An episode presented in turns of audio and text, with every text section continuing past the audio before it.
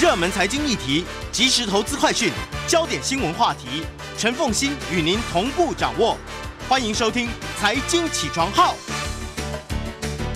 Hello，各位听众，大家早！欢迎大家来到九八新闻台财经起床号节目现场，我是陈凤欣。好，回到今天的一周国际焦点，在我们现场的是淡江大学国际事务与战略研究所副教授李大宗李副教授，也非常欢迎 YouTube 的朋友们一起来收看直播。好，这个老师，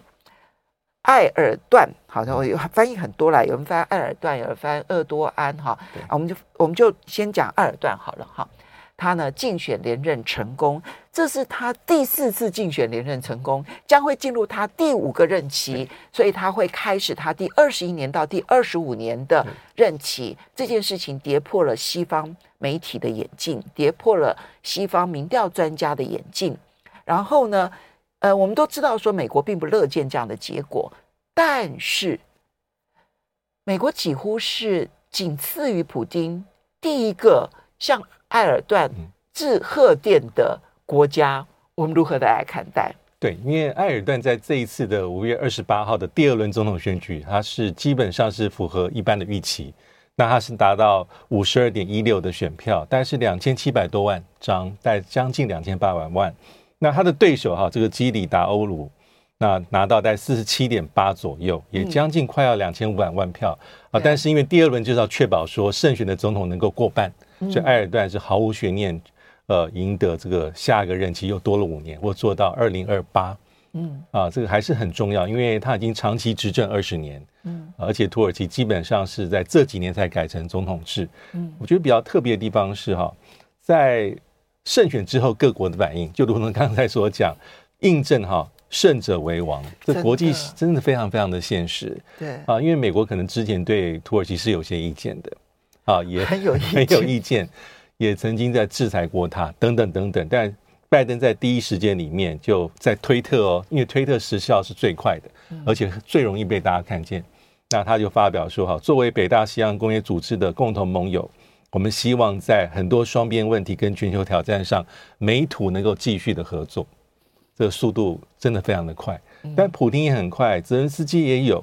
那包括马克宏也有，那还有那个肖兹。”肖兹甚至是在这个跟呃埃尔段的一个通电当中邀请埃尔段访问德国，嗯啊，所以说我觉得埃尔段一这个胜选再次印证在国际关系里面，我觉得实力是最重要的原则。嗯，只要你胜选，大家知道要跟土耳其打交道的对象就是你，不会是在野党，不会是别人。嗯，这是再次的一个印证。但这次第二次大选里面，其实也蛮有趣的，就是投因为土耳其的投票率真的好高。都是八成多，那在第一轮选举是八成百分之八十七点四，那这一次第二轮还有百分之八十五点七一。那因为第一轮的时候，因为各方都不过半，所以呃第三位候选者，因为其实第一轮有四位，只是第四位是宣布弃选，但是他还是在这投票系统上，嗯，所以第三位叫欧根的，他的第一轮拿到百分之五点二。有两百八十万票，所以很多人说第二轮他的动向就很重要。嗯，那他是在五月二十二号，这位欧根他在第一轮拿到两百八十万票，他说我支持埃尔段在第二轮。对，呃，而且他的原因也很特别，他说哈，因为埃尔段所领导的人民联盟已经在五月十四号，因为五月十四号不只是总统选举的第一轮，同时是国会大选。埃尔段的政党联盟在国会是取得多数，那国会是六百席，他拿到三百多席，过半。所以他认为说，哈，国会跟总统属于同一个执政联盟，这很重要。所以欧根就呼吁他的两百八十万的第一轮选举投给他的民众说，期望你们支持埃尔段。其实，在第一轮的时候呢，埃尔段就已经领先他的对手基里达欧鲁呢，大概是四个多百分点。没错，他是四十四十九点五，然后呢对上四四点九，所以对埃尔段来讲，他就只差那么零点五而已，就可以过半。对，所以第二轮呢，大家都认为他。过半的几率是非常非常高的，可是，在五月二十二号，欧根因为他是第三高票嘛，哈，他呢宣布支持埃尔段之后呢，大家大家就觉得这一次的第二轮的投票应该是没有悬念。对，我觉得这也是为什么各国呢，他的贺电可以发的那么快，尤其是美国，因为美国原本支持的就是那个基里达欧鲁啊，但是他抛弃的速度好快，是。因为因为埃尔顿，因为他其实就是土耳其近代政治上的一个强人呢，嗯啊，当然他是透过民主的程序当上总统，其实他年纪也不小了，现在已经是六十九岁。那他是正义发展党的党魁，那在国会里面有个他所主导的一个人民联盟，跟他的一个友党啊一起在国会里面，在这次取得多数。那主要是他是在二零一七年透过公投，把过去土耳其比较偏向议会内阁制改成一个总统制，而且实权的总统，嗯，这是很重要的关键。所以埃尔顿在二零一八年哈修宪后的首次总统大选跟国会大选，他就过关，而且第一轮就过五十二点八左右当选土耳其总统。那这一次其实他选的稍微比较辛苦一些些，他没有办法在第一轮过半，四十九点五就差了百分之零点五左右。那主要是这个吉尔达欧罗，因为他的意识形态比较中间偏左一些些。嗯，那他的年纪其实不小，七十四岁。那他的这个从政的这个出道，但是以反贪腐为名。这些资深公民呢，真的是很激励人心，有好多很励志的故事。对 对对。对，那当然我们知道在野党就是要发挥团结的力量，所以在二零一八年的时候，其实当时的在野党就是四党联盟。那这一次哈，这个吉尔达欧鲁是形成六党联盟，六座共识，共同推出它。它其实里面政党除了吉尔达欧鲁的这个共和人民党最大党之外，还有其他五个党。嗯，那但是最后啊，还是功败垂成，你就是没有办法获得老百姓信任。所以这次老百姓土耳其到底在乎什么？这就是我们观察的啊。对，第一个部分呢，其实这一次的土耳其选举，从西方的角度来看的话，他们就觉得。民调为什么会失准的这么严重啊？第二个部分是大家都觉得说，这是拉下埃尔段最好的机会了，因为这个土耳其的经济真的非常的糟。你看到它的这个货币啊，在过去这五年对美元贬值了超过百分之八十。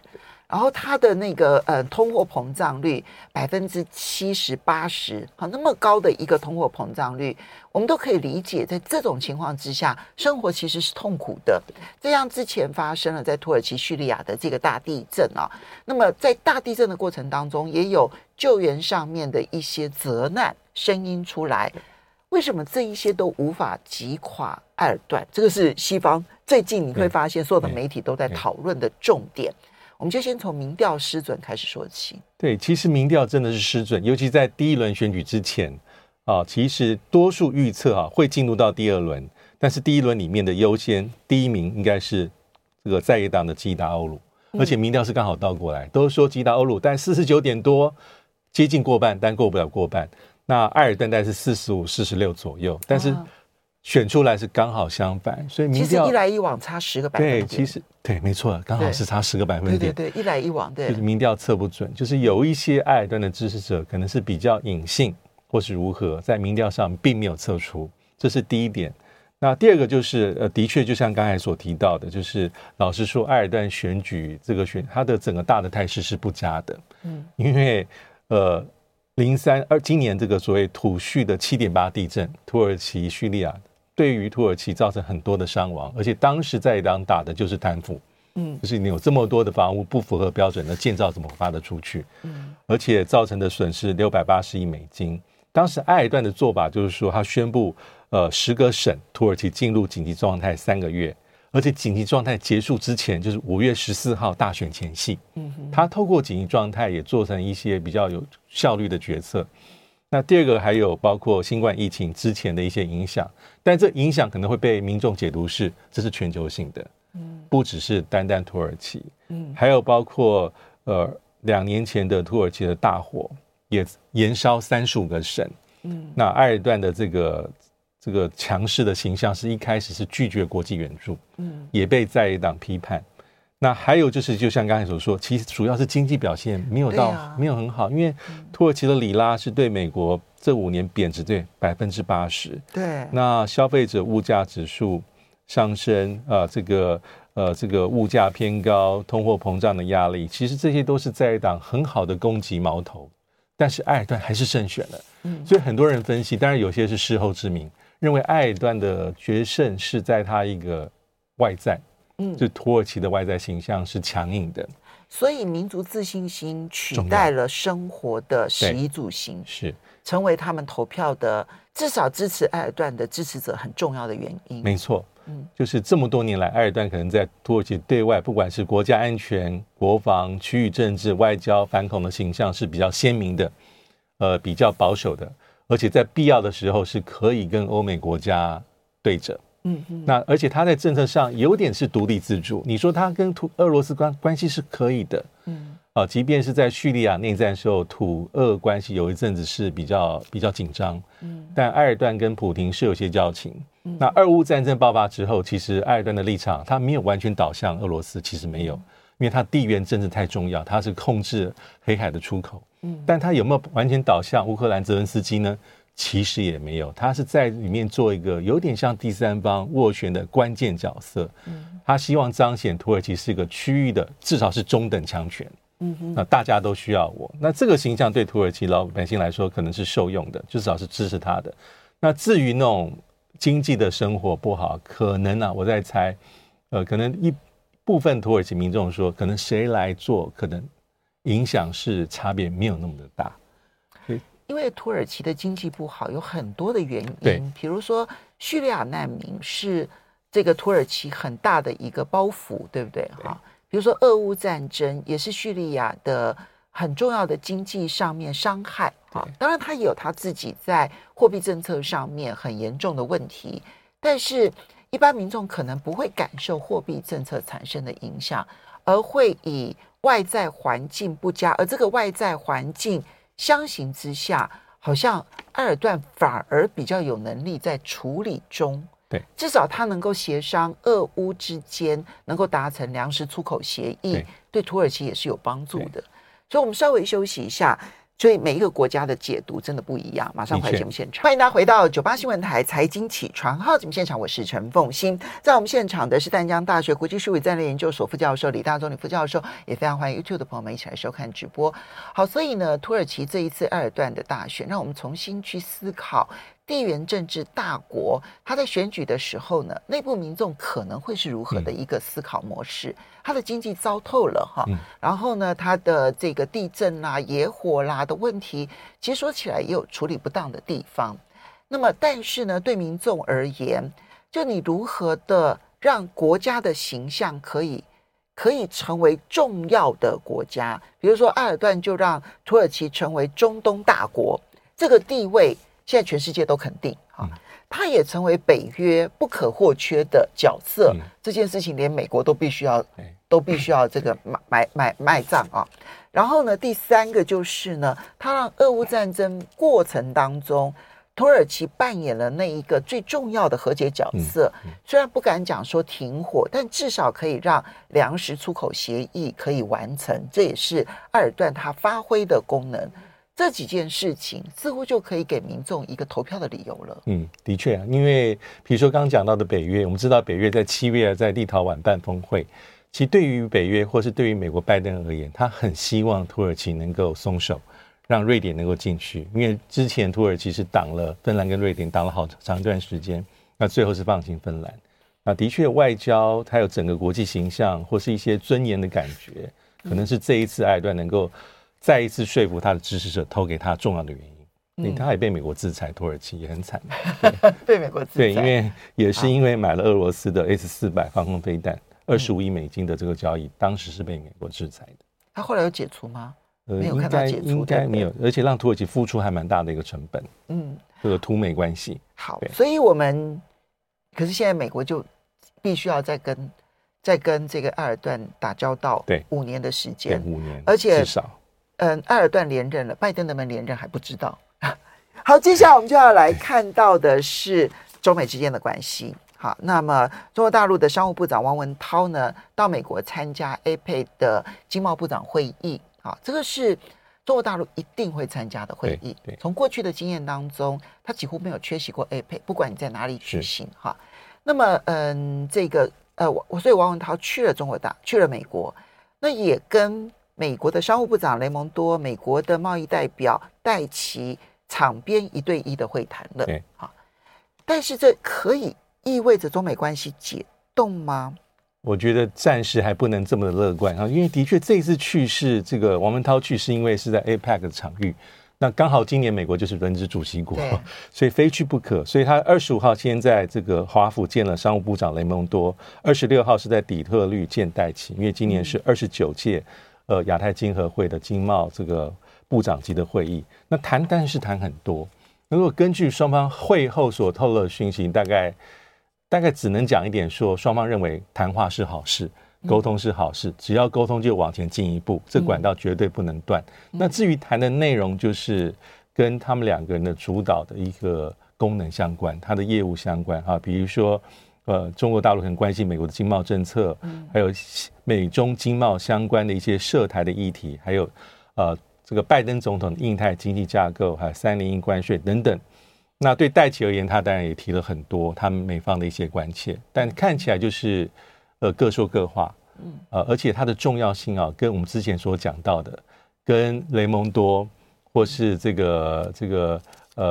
呃这个叶伦去中国大陆访问，这个重要性还是差非常非常的多。嗯，那现在一个关注焦点就是我们之前讲到六月初的这个香格里拉峰会，呃，新加坡也是一个关键，但看起来呃，中国大陆已经很明确去回绝奥斯汀一对一的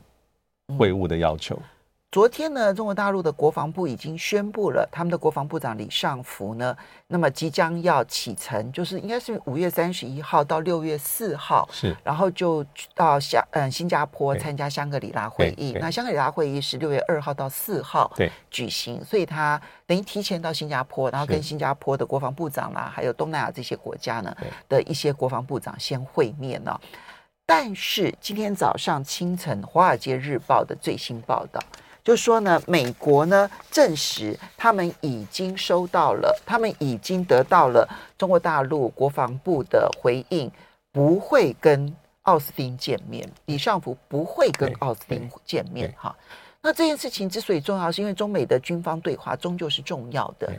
但是中国大陆这边之所以不见面的理由很简单，你还在制裁李尚福，对，那李尚福为什么要跟你见面？的确。那他制裁李尚福的理由，是因为他在担任中国大陆的军备部长的期间，对，帮中国大陆买了很多俄罗斯制的武器，包括了 S 四百防空武器。我觉得中国大陆他也很有理由觉得说，我的军备部长帮我买武器，跟你有什么关系？你凭什么要来制裁我？嗯。这个恐怕是最重要的原因。对，的确，因为这个制裁应该是在川普任内啊。当时李尚福是这个中共共军的这装备部的部长啊。因为呃，中国大陆向俄罗斯买了一些先进的装备，尤其是美国非常在意的 S 四百这种比较呃先进的啊这个防空飞弹系统，所以被美国制裁。所以这一次李尚福其实哈。他有没有办法见奥斯汀？愿不愿意见奥斯汀？其实卡在这个关键。其实我记得在两个礼拜之前，当拜登被问到这个议题的时候，他有讲说美国正在考虑、正在思考要不要解除制裁。对。对，但看起来是没有赶得上，也没有最后做出最后的结论。对。因为去年在这个香格里拉这个对话的时候，其实奥斯汀是见了当时的这个中国大陆的这个国防部长啊魏凤和，是正式是顺利的见到。但因为李尚福是今年三月份就任。啊，新的国防部长又同时是国务委员，这位置是很关键。其实有点成分就是，那那看美国怎么做。嗯，你还要不要再制裁我？我现在有一个新的位置，这么的重要，而且美国一直在讲说要建立这种重建美中之间互动的管道。因为在中国大陆的体制里面，可能国防部长他角色老实说未必那么的关键，但是对美国来说还是一个重要的位置，还是希望见面。但很明显。呃，北京我觉得就摆出一个姿态，嗯，你不解除制裁，那即便我们在这个多边场合里面大家都看得到，但是要在一对一场边有正式的互动，那对不起，中国大陆是严词拒绝，而且这个讯息也从美国他方面正式啊，李尚福回绝。嗯、但这里这里面就凸显出中美的这个会面的基本面还是很脆弱，很脆弱。错，对。那么就是不能够中间有任何一丝可能双方。都过不去的关卡，对，对，如果有的话，对，那就会一定卡关，一定卡关。对，那还有一个地方，就是因为美国最常讲说美中沟通管道不能中断，就是其实美方。嗯、那其实很有意思的地方是，美中过去在这么多的相关的军事的对话管道里面，呃，对美国来讲，至少他官方讲法是，关系越差，这些管道越重要，越不能停。但美国有时候会指责啦，批评北京说，那北京有时候会以这个管道的关闭、延迟、中断作为一个抗议的手段，或是抗议的工具，这是美方的讲法。嗯，对，这是双方的概念不同。我觉得美国把这个沟通管道作为秀场，嗯嗯，对于中国大陆来讲，它不太可能拿来作为秀场。对，对所以那如果你是要拿来作秀的，那就不如不要谈。嗯我觉得双方有那种基础文化上面，还有社会氛围的差别，这件事情到目前为止还是最大的问题。对，就认知很重大差异。嗯，对。好，接下来我们再来看到的是传出来金砖银金砖银行呢，它已经正式的更名叫做新开发银行。对，对我觉得某种程度是在跟国际货币基金 好在在在做一个较量的未来，或者亚洲开发银行做较叫。叫做新开发银行，新开发银行现在传出来，沙特阿拉伯正在跟新开发银行讨论要参加新开发银行这件事情的重要性在哪里？其实还蛮重要，因为这个新开发银行英文应该是 NDB，它刚好在五月三十号要开两天的年度会议。那现在传出来说，哈，这个沙乌地阿拉伯沙乌地阿拉伯不只是有兴趣要进入金砖国家。那同时，他希望能够参与啊所谓的这个新开发银行，因为新开发银行啊，除了金砖五国以外呢，它已经有纳入阿拉伯联合大公国，嗯啊，还有包括埃及，还有孟孟加拉在内。那假设这个沙乌地阿拉伯能够正式进去的话，它会成为金砖银行或是呃新开发银行的第九个会员国啊。而且我们知道，沙乌地阿拉伯除了呃上合组织之外，它其实现在对金砖国家组织也非常有高度的一个一个一个意愿来加入。嗯，那进去之后，当然我觉得还是会增强整个金砖银行或者新开发银行的一个一个结构跟体系。因为的确很多人说，它有点像是对于 IMF，呃，这个呃这个还有所谓的亚银行 ADB 亚洲发展银行，有点想要做分庭抗礼啊，比如说要对新兴的经济体提供更多的贷款等等等等。因为金砖银行目前对于呃，五个创始会员国大概九十多个开发案，但已经提供了三百三十亿美金的贷款，嗯，数量其实也不低。嗯，那假设沙乌地阿拉伯能够正式进去，应该更能够如虎添翼一些。嗯，对，我觉得比较有趣在这边呢、啊，就是呢，因为它的目标其实有两大类，一个这样就是嗯、呃，像 IMF 国际货币基金，另外一个呢，其实俄罗斯一直在提倡，希望能够。发展金砖货币，对，好，那到底能不能够发展成呢？就要看这个结构够不够稳定。所以我觉得沙乌地阿拉伯的意义就在于，在这几个国家当中，除了阿拉伯联合大公国，除了中国大陆，还有俄罗斯，其实绝大多数其实都还是属于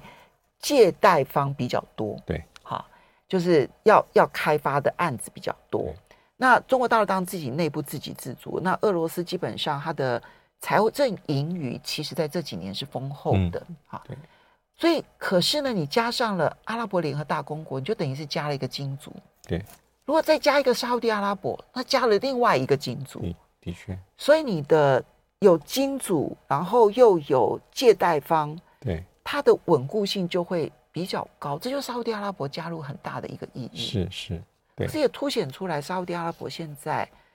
非常的走非美体系，对对，强烈走非美体系。他他也非常的灵活。好，所以我们稍微休息一下，等一下回来之后呢，我们要来看一下这一个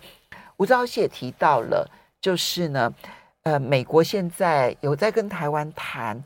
核子保护伞这件事情，到底是怎么一回事？那为什么我们的国防部长邱国正反而说？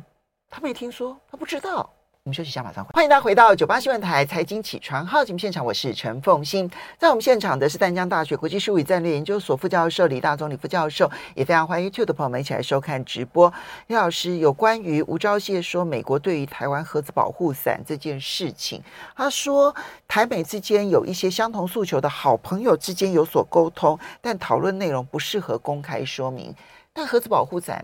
它其实不太是外交事务，它比较是国防事务哦。我们的国防部长邱国正呢，在五月二十五号被问到的时候，就淡淡的说：“我不知道，我没有听说过相关的事情。嗯”到底是怎么一回事？什么叫核子保护伞？那又能够做到什么样的程度？它是真议题还是假议题？这真的是有点呃耐人寻味、匪夷所思哈。因为呃这个议题，第一个它是还是很敏感的议题啊。因为我们知道美国呃，它对于所谓的盟国或者条约盟国所提供的核子保护伞，这是有的啊。比如说在北约体系里面。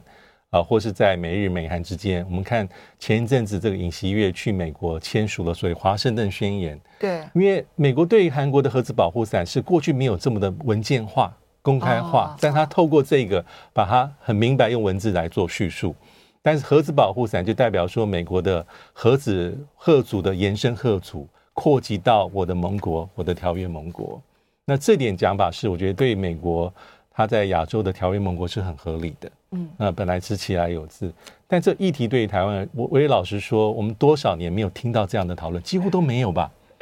哦，美国对台湾的安全的角色很重要，但是基本上是在旁边协助我们，对呀，维持提升我们自我防卫能力，对，透过军售啦，或是紧密的一个军事的合作，或是交流等等等等，嗯，那那美国在台海议题里面，它的一些武力的展示，或是一些它的一些姿态，主要还是跟传统的吓阻相关，啊，包括它的战略模糊大的一个战略，基本上没有人会想到说跟核子武器什么关系。而且这跟韩国又不太一样的地方，是因为北韩是常常有试射核子武器，那中国大陆其实没有在台湾的这个议题上面动一点点要动用核子武器的念头，是对不对？就就。突然之间冒出一个这件事情很奇怪。美韩的这个的确，美国对于韩国所提供的核子保护伞，基本上哈绝大比例还是针对北韩的核子威胁，这是非常非常明确跟清楚的。所以说这个议题，第一个是，可是它的出发点，它的泄露到外面，说有相关相同有人讨论，也是我们的外长啊，外交部的部长。对啊。而且这个议题，老实说，第一个他很敏感，你如果没有八字一点一撇，都最好就不要讲。那第二个是，如果要你要透露的话，就要想你的目的是什么？你是有其他的考量呢，还是你说溜嘴呢，还是根本完全空穴来风？你只是看到了韩国，你想到了台湾，所以这这几个因素看起来，其实我觉得这样的发言还是要很谨慎。那尤其是这种议题啊，其实我们的外长提的很多，这几年回顾一下，只要是跟安全相关、台海冲突、台海安全形势、美国对台军售。常常跳在第一线出来直接讲的都不是国防部，而是所谓的外、嗯、我们的外交部，这也很有点耐人寻味。嗯，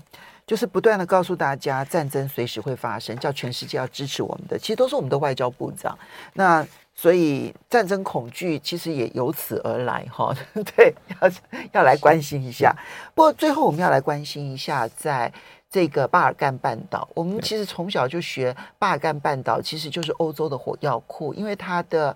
嗯，族群以及它的宗教是特别复杂，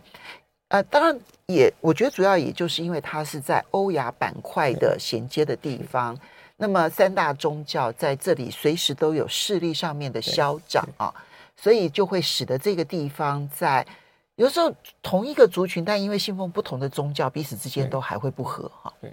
那最近呢是历史留下来的。科索沃跟塞尔维亚的冲突，这是南斯拉夫联邦呢，他们联盟呢，他们当年呢在分裂的过程当中，然后北约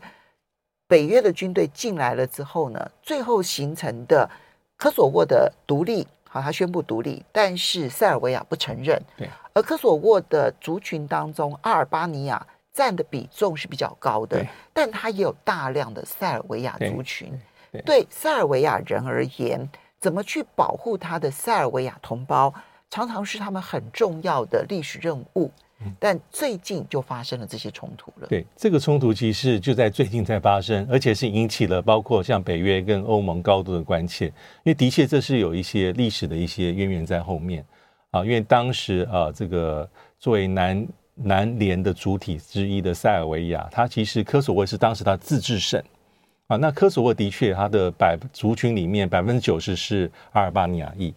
但是塞尔维亚裔啊，大体上是居住在科索沃的北部地区。嗯，那我们知道，从这个呃一九九六年啊，科索沃战争，一九九九年科索沃战争结束之后，其实科索沃基本上是有联合国所推广、托管并主导的这个科索沃的和平部队。有北约的呃维和部队在里面。那大概在零八年的时候，科索沃就是宣布独立。那这个宣布独立，呃，承认他的国家有一些啊，比较是比较西方的，包括北约、欧盟、美国等等，但包括像是塞尔维亚，因为塞尔维亚不承认。那包括像是俄罗斯跟中国大陆，其实是不不认同这样的一个主张。那这一次会爆发呃冲突因素，就是因为在科索沃的北部地区，那是塞瓦塞尔维亚裔比较大量聚集的地方，他们希望能够争取更高程度的自治，因为他们觉得在历史在种族上，它跟塞尔维亚还是比较近，所以在呃前一阵子的地方选举的时候，这塞尔维亚裔的居民就是用抵制不参加的方法，所以带有几个地方的地区性的选举啊，市政的选举跟地区性的议员的选举，那因为塞尔维亚裔的抵制，所以投票率是出奇的低，我印象中好像低于百分之五，可能就是百分之三点五，三点五，所以基本上。没有什么代表性，所以投票率哦，不是得票投对啊，当然得票率也是这样，是对，所以那所以当选大概就是阿尔巴尼亚裔的官员跟议员，所以当他们因为他是因为参选人都是阿尔巴尼亚裔的，所以他们就更抵制，对，所以投票率就只有百分之三点五，是，所以当这些人要呃新当选的官员议员要去呃就职宣誓的时候啊，进入市政大楼的时候，其实就被。抵制就是当时没有投票的这些塞裔的居民，就是抵制。那科索沃就动用啊，这个地方当局就动用警察，那去做一个一个一个抗衡。所以在这里面有造成一些死伤，也包括远景的受伤。最新的消息也包括是呃北约驻科索沃的这个部队啊，也有一些维和行动的成员在这些冲突里面受伤。所以情势有可能会有点要蔓延。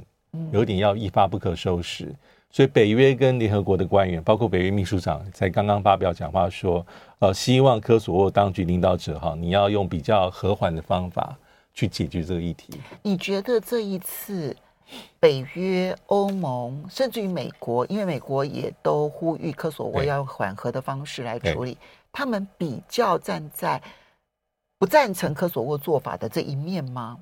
我觉得还有牵涉到塞尔维亚的一个动作，因为你看塞尔维亚的这个总统武契奇，他其实在这个议题之后，他也他必须要做有所动作。对，因为塞尔维亚人其实是群情激愤的，所以他下令塞尔维亚的部队要处于最高战备状态，而且要向边境移动。就是说，呃，科索沃的这个塞尔维亚裔的我们的同胞们。或是我们的朋友们遭受不公平的对待，啊，所以可能我们要有所准备啊，也许这个不冲突会蔓延到边境，所以它有很高程度的一个政治上意义。所以如果是怕这个冲突一发不可收拾，所以北约跟欧洲联盟会要求科索沃当局你要小心做处理，啊，因为这事情的源头其实也跟科索沃的这个地方当局用警察。用比较高强度的一个对待方式去对付这些抗议示威的塞尔维亚群众，嗯啊，所以这个这是个点，而且目前塞尔维亚的总统武契奇他有一些内部的上一些问题，比如说，呃，他是一二年就就任党主席，哈，就所谓的塞尔维亚进步党，那担任副总理跟总理，从一七年之后担任总统，那去年才赢得连任，他任期是到二零二七为止。那这国会里面，他的友党也有多数啊，但是因为塞尔维亚最近内部也有一些动荡，啊，有一些枪击事件、一些冲突，所以反对势力也对他发起一些诉求。其实从这个角度来讲啊，他变成去解决科这个这个这个科索沃的塞尔维亚族群人的问题，可能反而更能够团结他自己内部。对，这个他是有动机，要小心注意。是。